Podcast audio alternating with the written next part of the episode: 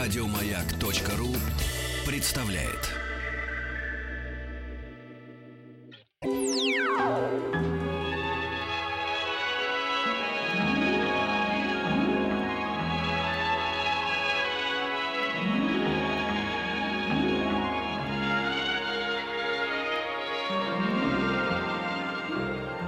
Уральские самоцветы. Добрый вечер. Вахтанг Махарадзе, Павел Картаев. И Добрый наш вечер. гость сегодняшний это Андрей Анатольевич Симонов, историк авиации. Андрей день. Анатольевич, здравствуйте. Добрый Сегодня в «Крыльях Советах» мы поговорим о первых пассажирских авиаперевозках.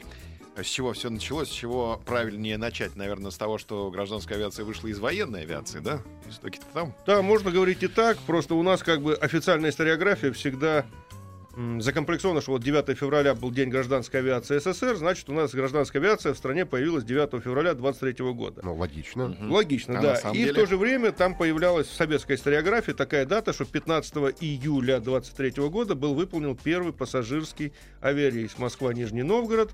Самолет назывался такой АК-1 Александров Калинин, то есть советский самолет, раз- разработки советских конструкторов, летчик Моисеев. Вот это была официальная версия, которая десятилетиями в мозгах от- откладывалась у нашего населения. И вот если начинать разбираться, как было на самом деле, то вырисовывается немножко иная картина. Попытаюсь ее воспроизвести.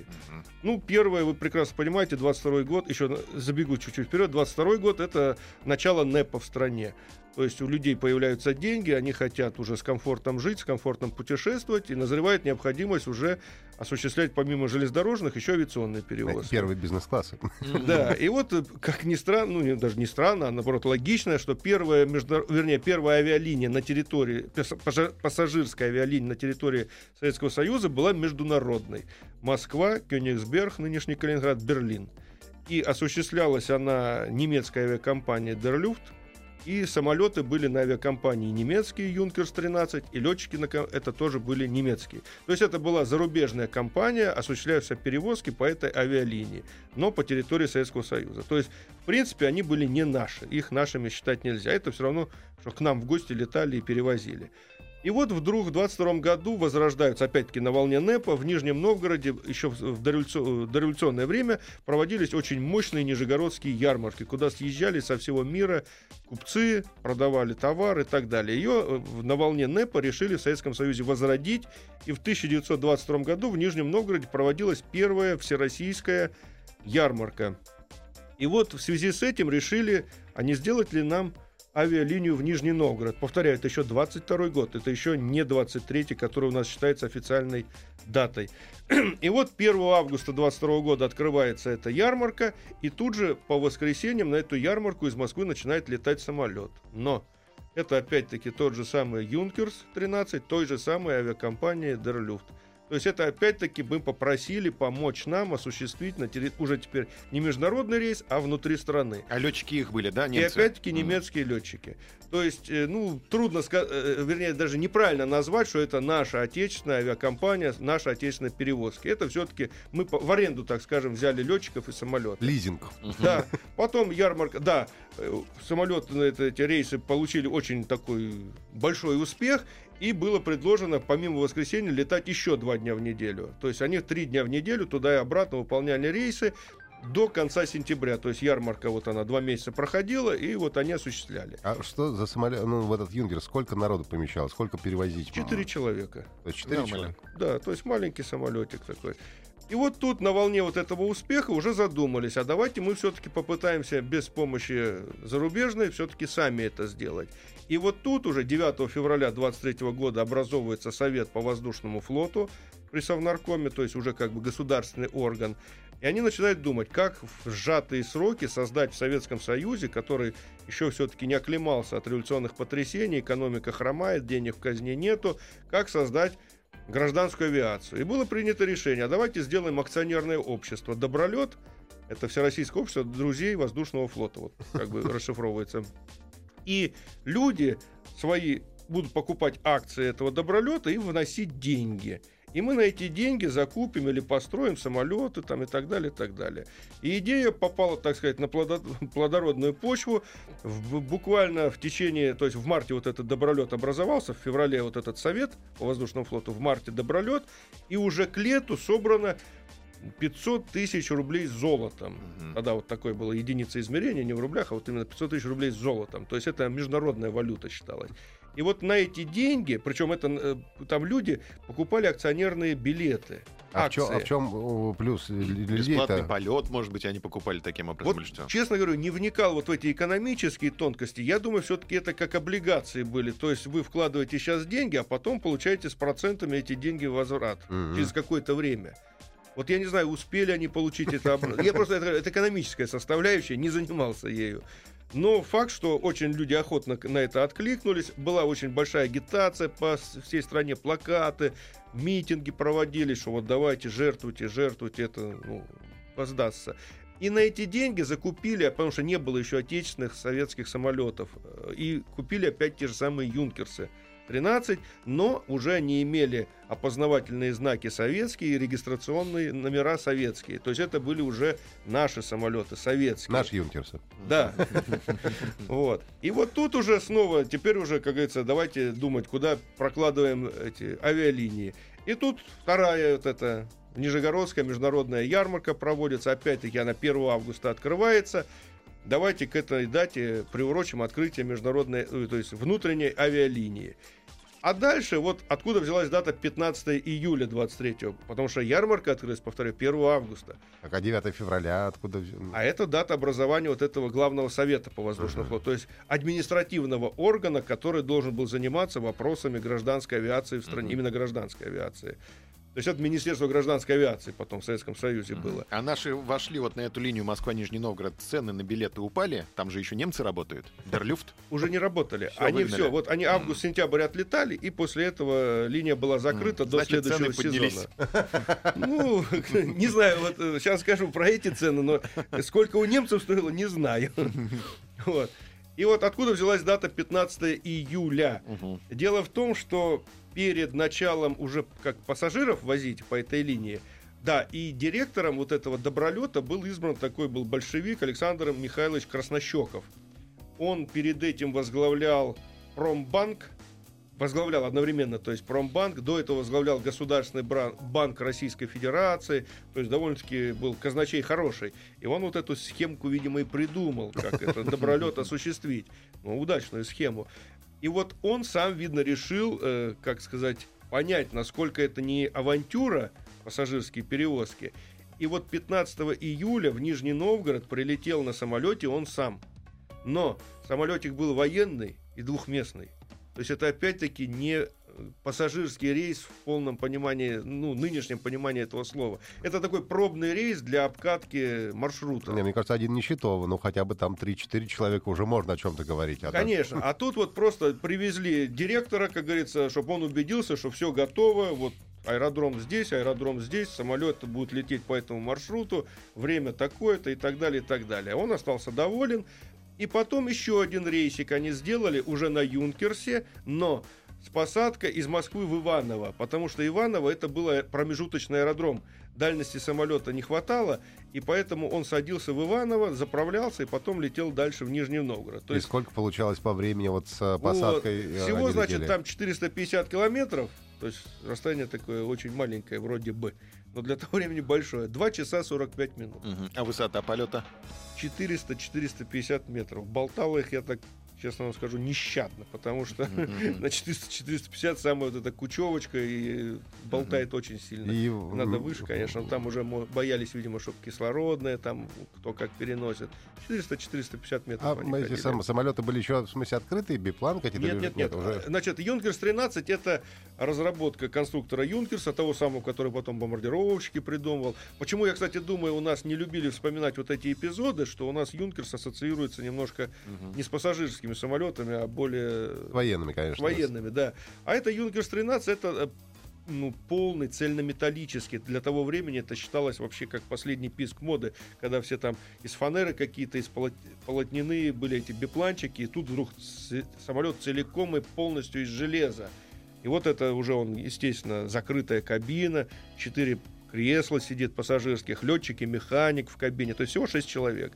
И вот на таких самолетах они решили осуществлять три самолетика, вот четыре самолета было выделено. они получили имена собственные. То есть, э, помимо, что он Юнкерс-13, им дали каждому свое наименование. Промбанк, ну, в честь отца-основателя, как говорится, э, ОДВФ, Общество друзей воздушного флота, и еще что. Еще два самолета. Да, ну не буду Их судьба известна вообще? Там все в порядке? Летали Как- дальше, тогда? успешно летали. А сейчас где-нибудь в музеях стоят, нет? Нет, к сожалению. В том-то и дело, А, что у нас нигде вот этого Юнкерса 13 в музее А сейчас он нет. изначально был гражданским самолетом? или Да, да, да, да, да. переделывали из военного? Нет, Юнкерс его изначально разрабатывал именно как э, гражданский самолет. А где багажное отделение у него в хвосте было? Да, там же. Большое? Сейчас расскажу. Ага. Вот. Значит, самолеты были так. ВСНХ, Всесоюзный совет народного хозяйства, ОДВФ, Общество друзей воздушного флота, Промбанк и Червонец. О, Червонец. Да. на Я, червонце говорит, вчера прилетел. на червонце, говорит, пролетел, да? Тут в Нижний Новгород. Давайте мы сейчас сделаем небольшую паузу. У нас в гостях Андрей Анатольевич Симонов, историк авиации. Говорим о первых пассажирских авиаперевозках.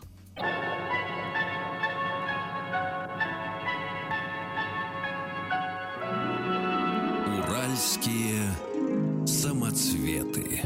Вечер добрый. Вахтанг Махарадзе, Павел Картаев и наш гость Андрей Анатольевич Симонов, историк авиации. Сегодня мы говорим о первых гражданских авиаперевозках. Выяснили, как э, называли первые четыре самолета. Вот червонец нам понравился. Да. Были юнкерсы самолеты четырехместные. Вот. Ну, у каждого свое имя было. Ну, как сейчас тоже ведь дают самолетам Ну, имена. ну, естественно, да. И багаж в хвосте. А много ли можно было взять с собой на ручной кладе и багажа? Сейчас подойдем к этому. Во-первых, значит, мы остановились на том, что в июле у нас были, так скажем, технические рейсы, то есть разведывательные, насколько все готово. А дальше состоялся действительно самый первый пассажирский авиарейс первой советской авиакомпании. Это произошло 1 августа 1923 года. В день открытия выставки самолет вылетел с Ходынского поля в Москве и приземлился в Нижнем Новгороде. Так называемый был тогда Канавинский аэродром. Сейчас этот район застроен, называется Канавинский район Нижнего Новгорода. Самолет был Юнкерс-13, назывался Промбанк, то есть имя собственное Промбанк, в честь этого основателя. Значит, время полетное 2 часа 45 минут, в 8 часов утра они вылетали из Москвы, то есть где-то в районе 11 они уже были Но это с Нижнего посадкой, Новгорода. да, и с заправкой. да, с посадочкой промежуточной в Иваново. Но еще надо сказать, что техника тоже все-таки была не очень надежная, и очень часто делались посадки в каком-то поле, потому что иногда техника подводила, приходилось садиться на подручные. И почему очень высокие требования предъявили к летчикам. То есть у них как бы ГВФ, ну, вернее, этот воздушный флот ОДВФ создали добролет ну, с нуля, и нужно было подумать, кем его укомплектовать летным составом. Понятно, что нужно опытных летчиков. А где их взять? Ну как, где у военных, ВВС. Ну а кого? Ну, надо какие-то критерии. И вот у летчиков был критерий не менее 300 часов налета. Это, в принципе, не так уж и много, но и для того времени не так уж и мало. И оттуда же техников, штурманов набрали, обслуживающий персонал. И вот в числе первых из ВВС, то есть из военного воздушного флота, в гражданский перешел такой летчик был Яков Николаевич Моисеев. Это был довольно-таки молодой, ему было 26 лет на тот момент. Он был э, в гражданскую войну летчиком-разведчиком разведывательного авиаотряда, отличился в боях с Деникиным, получил орден Красного Знамени.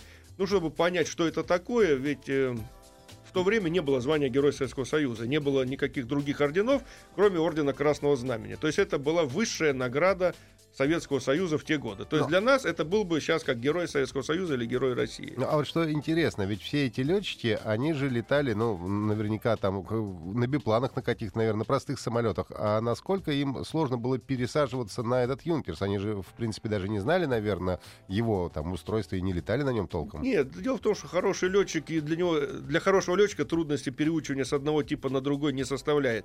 Тем более здесь самолет пассажирский, и все-таки там немножко все уже упрощение, то есть менее э, меньше задач нужно решать, чем на военном, где нужно и бомбить, и стрелять, и так далее. А тут по маршруту лети и лети. Что тут сложного, как говорится. Там единственное, что уже ответственность, у тебя за спиной сидят четыре пассажира. Там, как говорится, ты один в кабине. Если ты убился, ты убил самого себя. А здесь все-таки ты должен ощущать на себя ответственность, что каждая твоя ошибка приведет не только к твоей гибели, ты сам за нее расплатишься, но ты невольно утащишь со собой еще несколько жизней.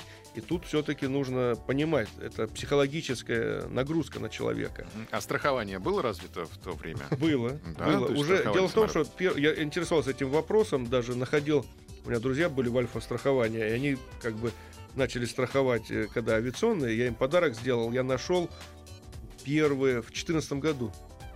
Авиационное страхование еще до революции уже было. Поэтому оно было, 100% было. И можно было купить билет со страховкой или без страховки, это, наверное, на А, выбор, я да? думаю, по умолчанию уже там все. Понятно. Вот. И вот, значит, 1 августа 1923 года они совершили вот этот первый рейс уже с пассажирами, то есть это целиком и полностью классический первый пассажирский рейс 1 августа 23 года. Мгм. Значит, разрешалось с собой брать бесплатно 8 килограмм багажа. Если хотите больше, то максимум 25, но уже с доплатой. Билетик стоил всего-навсего 70 рублей. М. Ну, это надо опять-таки смотреть там по ценам 23 года, много А это или Зарплата мало. средняя какая была тогда? Не знаю, это экономисты пусть про- отвечают. 70 Вот. рублей. Ну, я думаю, что 70 рублей это много, наверное, было. Наверное. Ну, наверное, немало, потому что раз червонец это самолет называют, то 7 червонцев это что-то очень значимое. Ну, странно было, если бы это была доступная услуга, но потому что и самолеты На были ярмарку летали. представьте, да? у, них, у них всего во всей, э, как скажем, авиакомпании в этом добролете 4 самолета на всю страну. Да, и по 4 места на каждом. 16 э, пассажиров можно одновременно перевозить. Но они делали как? Значит, они утром летели в Нижний Новгород. Они четырьмя самолетами прям летели? Нет, нет, они чередовались. А. То есть в один день вот один самолетик летит, 8 часов он вылетает с Ходынки, с Москвы в Нижний Новгород, и в 18 часов он летит обратно. То есть э, один самолет в один день. И потом они снова сделали дополнительные рейсы, то есть они практически уже начали каждый день летать, вот чередуясь, как говорится так.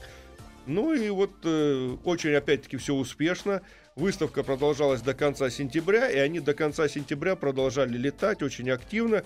И вот статистика там такая, что перевезли они 200 за этот период, то есть два месяца, 229 пассажиров и 1360 килограмм почты. М. То есть они попутно еще и почту. И там даже была такая статья, я просто смотрел эти Нижегородскую газету за то время, чтобы разобраться в этом вопросе.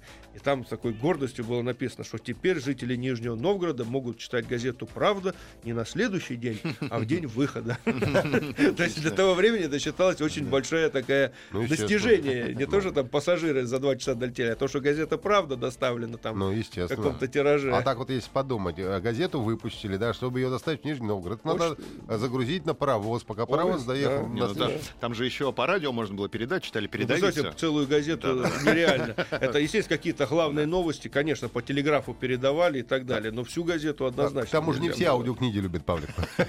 Кто-то любит читать своими глазами. Эту тему, кстати, потом долгое время в Советском Союзе э, была специально создана на Ходынском аэродроме, ну, центральный аэродром Ходынский, целая эскадрилья, которая в день выхода газеты «Правда» они брали гранки, вот эти самые еще вот э, металлические, и везли в Харьков, Ленинград, то есть в Киев, в столицы, чтобы там тоже в этот же день можно было начать ее печатать. Целая эскадрилья была под это заточена, причем это были очень опытные летчики, потому что это снег идет, дождь идет, туман, все равно нужно правду доставить. Мгм. Это Как- там Кстати, а был ли гидрометцентр в те времена? Как вы метеосводки получали?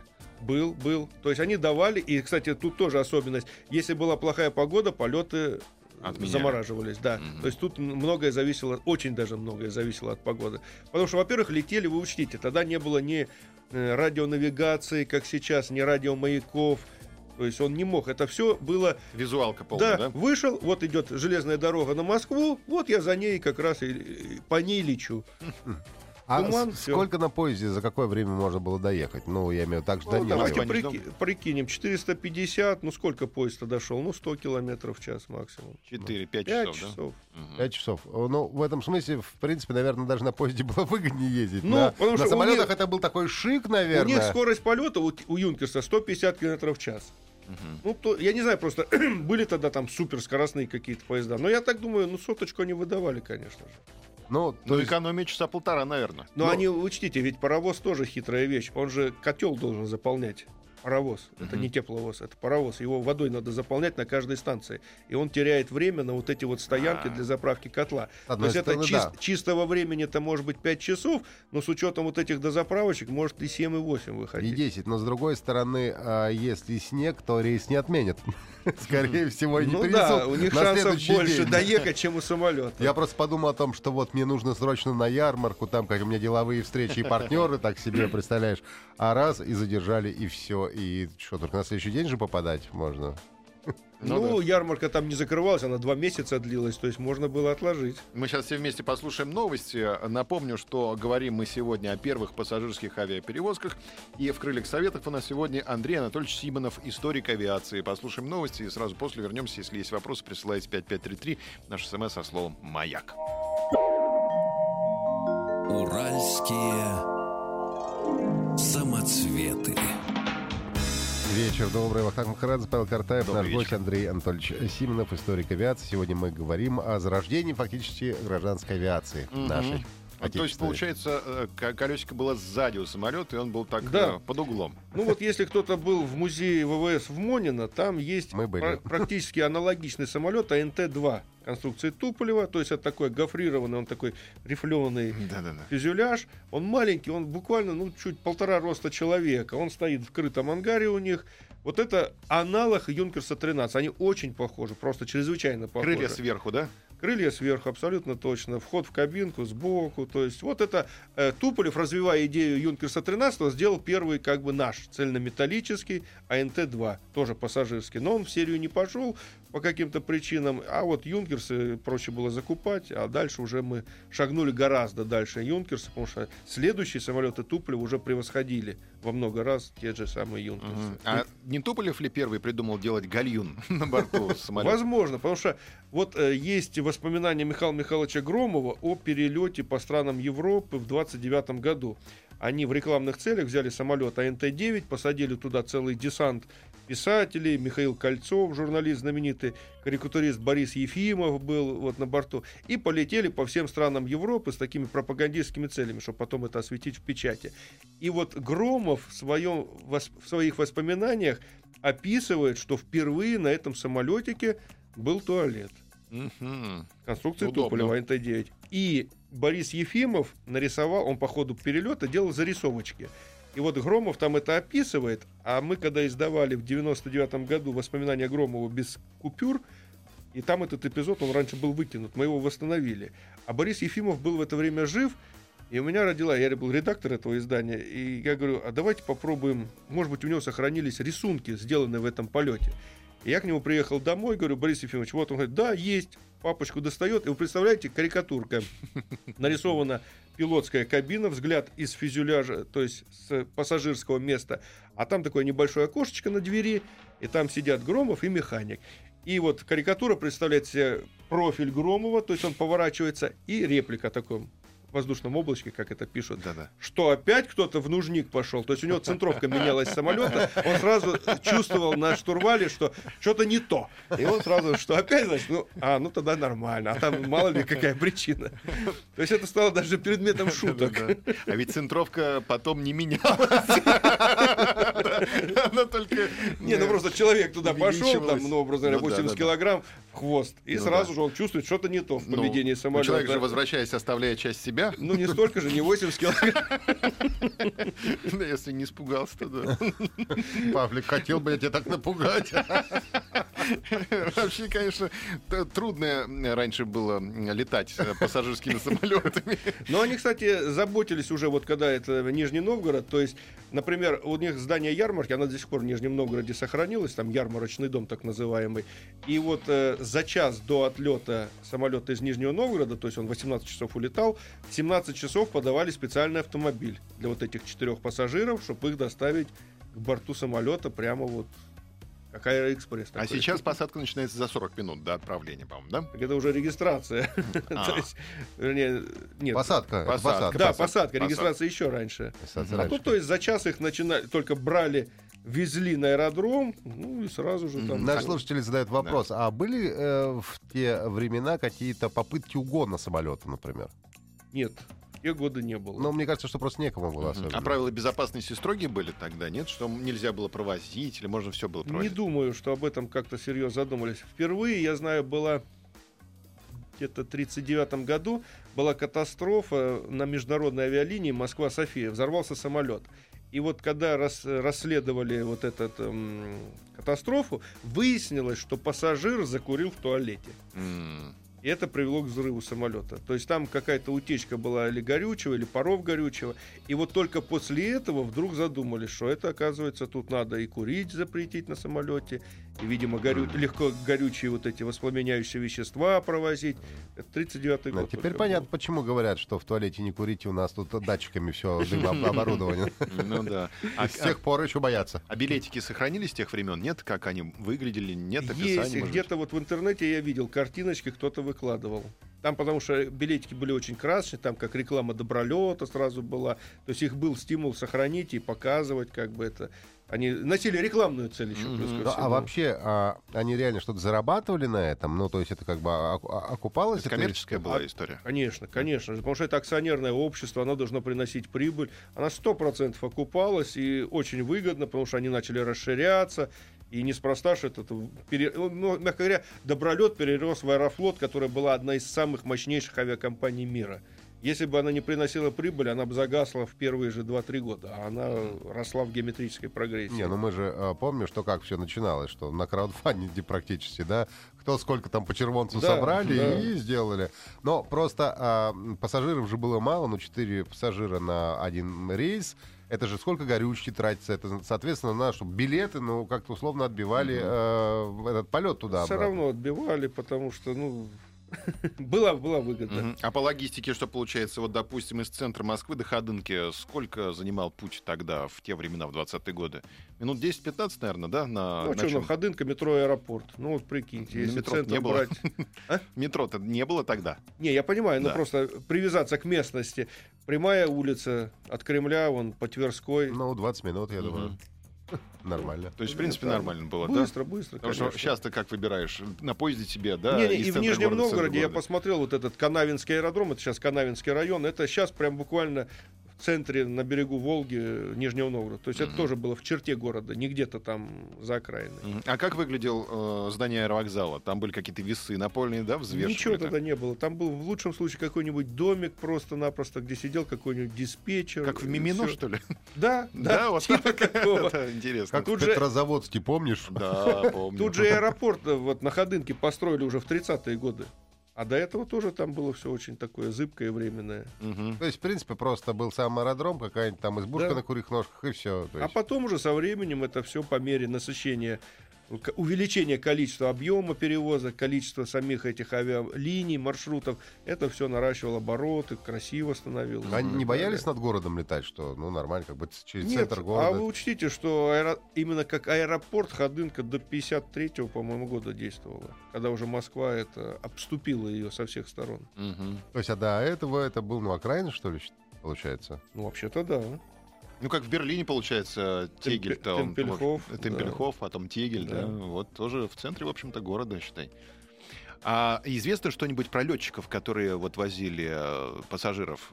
Как их зовут? Какая у них судьба? Вот, к сожалению, почему-то, кроме фамилии Яков Моисеев, никто в истории не остался. Мгм. Не знаю, с чем это связать, то ли потому, что Моисеев был наиболее из них известный, потому что, я же говорю, он был кавалер Ордена Красного Знамени уже к моменту прихода в Добролет. То есть он уже был героем страны. И поэтому его фамилия вот как бы осела в памяти. А другие, может быть, не были такие известные, и поэтому они как-то ушли так. А- да, и он первый рейс сделал. А на Ну, чем он летал? На червонце или на банке? Нет, он, они сменялись. А, Просто именно первый рейс на промбанке был выполнен. А потом он мог летать. Вот сегодня ты в этот день летишь. Самолет какой дали. То есть не было такого, что он закреплен строго за этим промбанком. А они Нет. летали всегда в одном экипаже, да? Они знали напарника? Или как Быстрее сейчас? всего, да. Потому что в те годы механик придавалось очень большое значение. Это человек, который тебе обеспечивает матчасть. Поэтому тут должно быть доверие. Это, как правило, были друзья именно. Ну, я имею в виду, уже в процессе работы они дружили между это собой. Мгм. Вот. А дальше его судьба сложилась довольно-таки удачно. Ну, в каком смысле удачно, что человек не попал ни под репрессии 37-го, не погиб. Он же дело в том, что в следующий год э, ему захотелось, не знаю, может, добровольно или там попросили, он по- поехал воевать с басмачами в Среднюю Азию. А это дело очень такое неблагодарное, то есть там, э, если техника отказала, ты в пустыне где-то сел, тут два варианта. Либо ты от жажды умер, Мгм. либо тебя басмачи э, жестокой смертью убили. То есть э, желающих было мало там летать. А он добровольцем туда, он же уже был в добролете, Мгм. и вдруг полетел.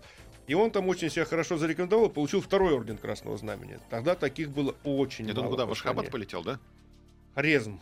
Мгм. Тогда была такая Хорезмская республика, и вот там эта Хорезмская республика, она как бы изъявила желание войти в состав Советского Союза, и нам нужно было как-то показать, что мы вас очень любим и так далее, и так далее. И вот он там этих басмачей гонял, 24 год.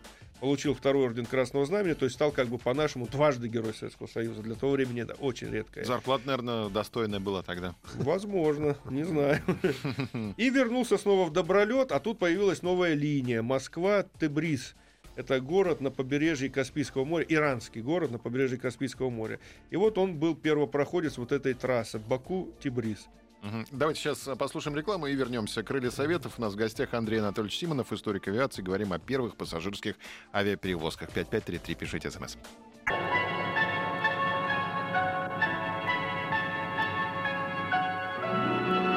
Уральские самоцветы.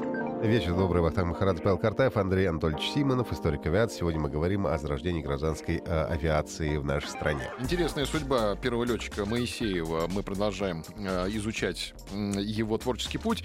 И, соответственно, он полетел в Хорезм, да? Да, повоевал в Хорезме, получил второй орден Красного Знамени, вернулся в Добролет. И тут появляется линия Москва-Тебриз. Это иранский город на берегу Каспийского моря. И он как бы первопроходец этой трассы. А почему туда? А черт его знает, видно, с Ираном начали тоже дружеские отношения устанавливаться, торговля какая-то пошла. То есть трасса, видимо, была востребована. А её еще не было открыли. тогда открыта?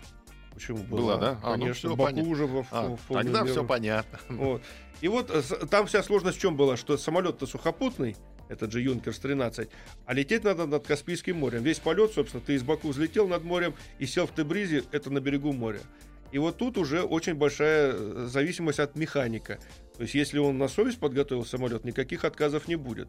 Если когда ты летел в Нижнем Новгороде, двигатель остановился, ты мог лужаечку выбрать, а все-таки средняя полоса России, там лужаек очень много, можно приземлиться. А здесь уже все в море и кирдык, как говорится. В лучшем случае спасательный круг, если у тебя был на борту. Но, тем не менее, ни одной аварии не было, то есть безукоризненно он там целый год отлетал. И в 26 году было принято решение сделать э, цикл такой перелетов по странам Европы и Азии, Ближнего Востока, даже не Азии, а Ближнего Востока. И было задумано, что один перелет будет э, в Анкару, Турцию, Межрауп летчик, один перелет Шибанов, такой летчик был, Москва, Кёнигсберг, Берлин, Париж и обратно. И один перелет Москва-Тегеран. То есть тут они до Тебриза, только из Баку до Тебриза, а тут из Москвы до самого Тегерана. И вот этот перелет доверили Моисееву. И вот он 14 июля туда вылетел, два дня с посадочками летел, там погода была плохая. 16 июля он прилетел в, Теге- в Тегеран, там, значит, расстояние 3500 километров. Ну, для того времени это очень большое расстояние было, и то, что там за два дня преодолел, это считалось, ну, это очень здорово. Да, 17 часов именно полетного времени. То есть Без в воздухе посадки. 17 часов. Нет, с посадочками Ага. вот именно. То есть именно чистого полетного времени 17 часов. Хотя взлетел 14 прилетел 16 июля. И вот тут появилась такая интересная фишечка, что м, Межерауф в это время полетел, то есть он пока полетел туда, этот полетел в Париж, этот полетел в Анкару. В Анкару Межерауф долетел, но на посадке снес шасси. Самолет разбит, ну, смазано впечатление. Шибанов полетел в Париж, долетел с трудом до Берлина, сделал 7 промежуточных посадок из-за отказа двигателя, перелет забросили, в Берлине прекратили. Ну, вроде бы как хотели перед всем миром прихвастнуть, а тут вроде бы как две неудачи. И э, Моисееву, видимо, сказали, что давай как-то обратно сделать так, чтобы вот компенсировать вот эти вот нехорошие впечатления от этих двух перелетах. И он на обратном пути умудрился за один день перелететь из Тегерана обратно в Москву. 3500 километров. Вот можно даже зачитать просто коротенько его график. 24 июля в 00.10 вылетает из Тегерана, 3.20 уже в Баку, 20 минут отдых, заправка, вылетает дальше. 8.30 посадка в Минводах, до заправка, 1 час отдыха, опять в полет. Летит. Следующая посадка должна была быть Ростов-на-Дону. Но он смотрит, горючего хватает, садиться нет смысла. Покачал крыльями, до Харькова полетел. В 14.20 приземлился Харьков, один час отдых в Москву. В 19.50 уже на Ходынке в Москве садиться. То есть в 00 вылетел, в 19, ну, в 20 часов уже... он- По звездам летел. Нет, там уже все, штурманский компас был, как говорится, там уже... Нет, то есть э, никаких радионавигаций, то есть чисто по обычному компасу, так скажем. Как, Ничего это, как колесник. 3100 километров за 17 часов летного времени. Для того времени это был шикарнейший рекорд. То есть мир просто так, ух ты, как говорится, вздохнул. Четыре пассажира на борту? Нет, это двухместный А, самолетик двухместный. был, это не пассажирский, это был военный самолет, там механик и он. Мгм. Вот. Ему дают третий орден Красного Знамени. У нас в то время три ордена Красного имели Буденный, Ворошилов, для справки. Всего 27 человек.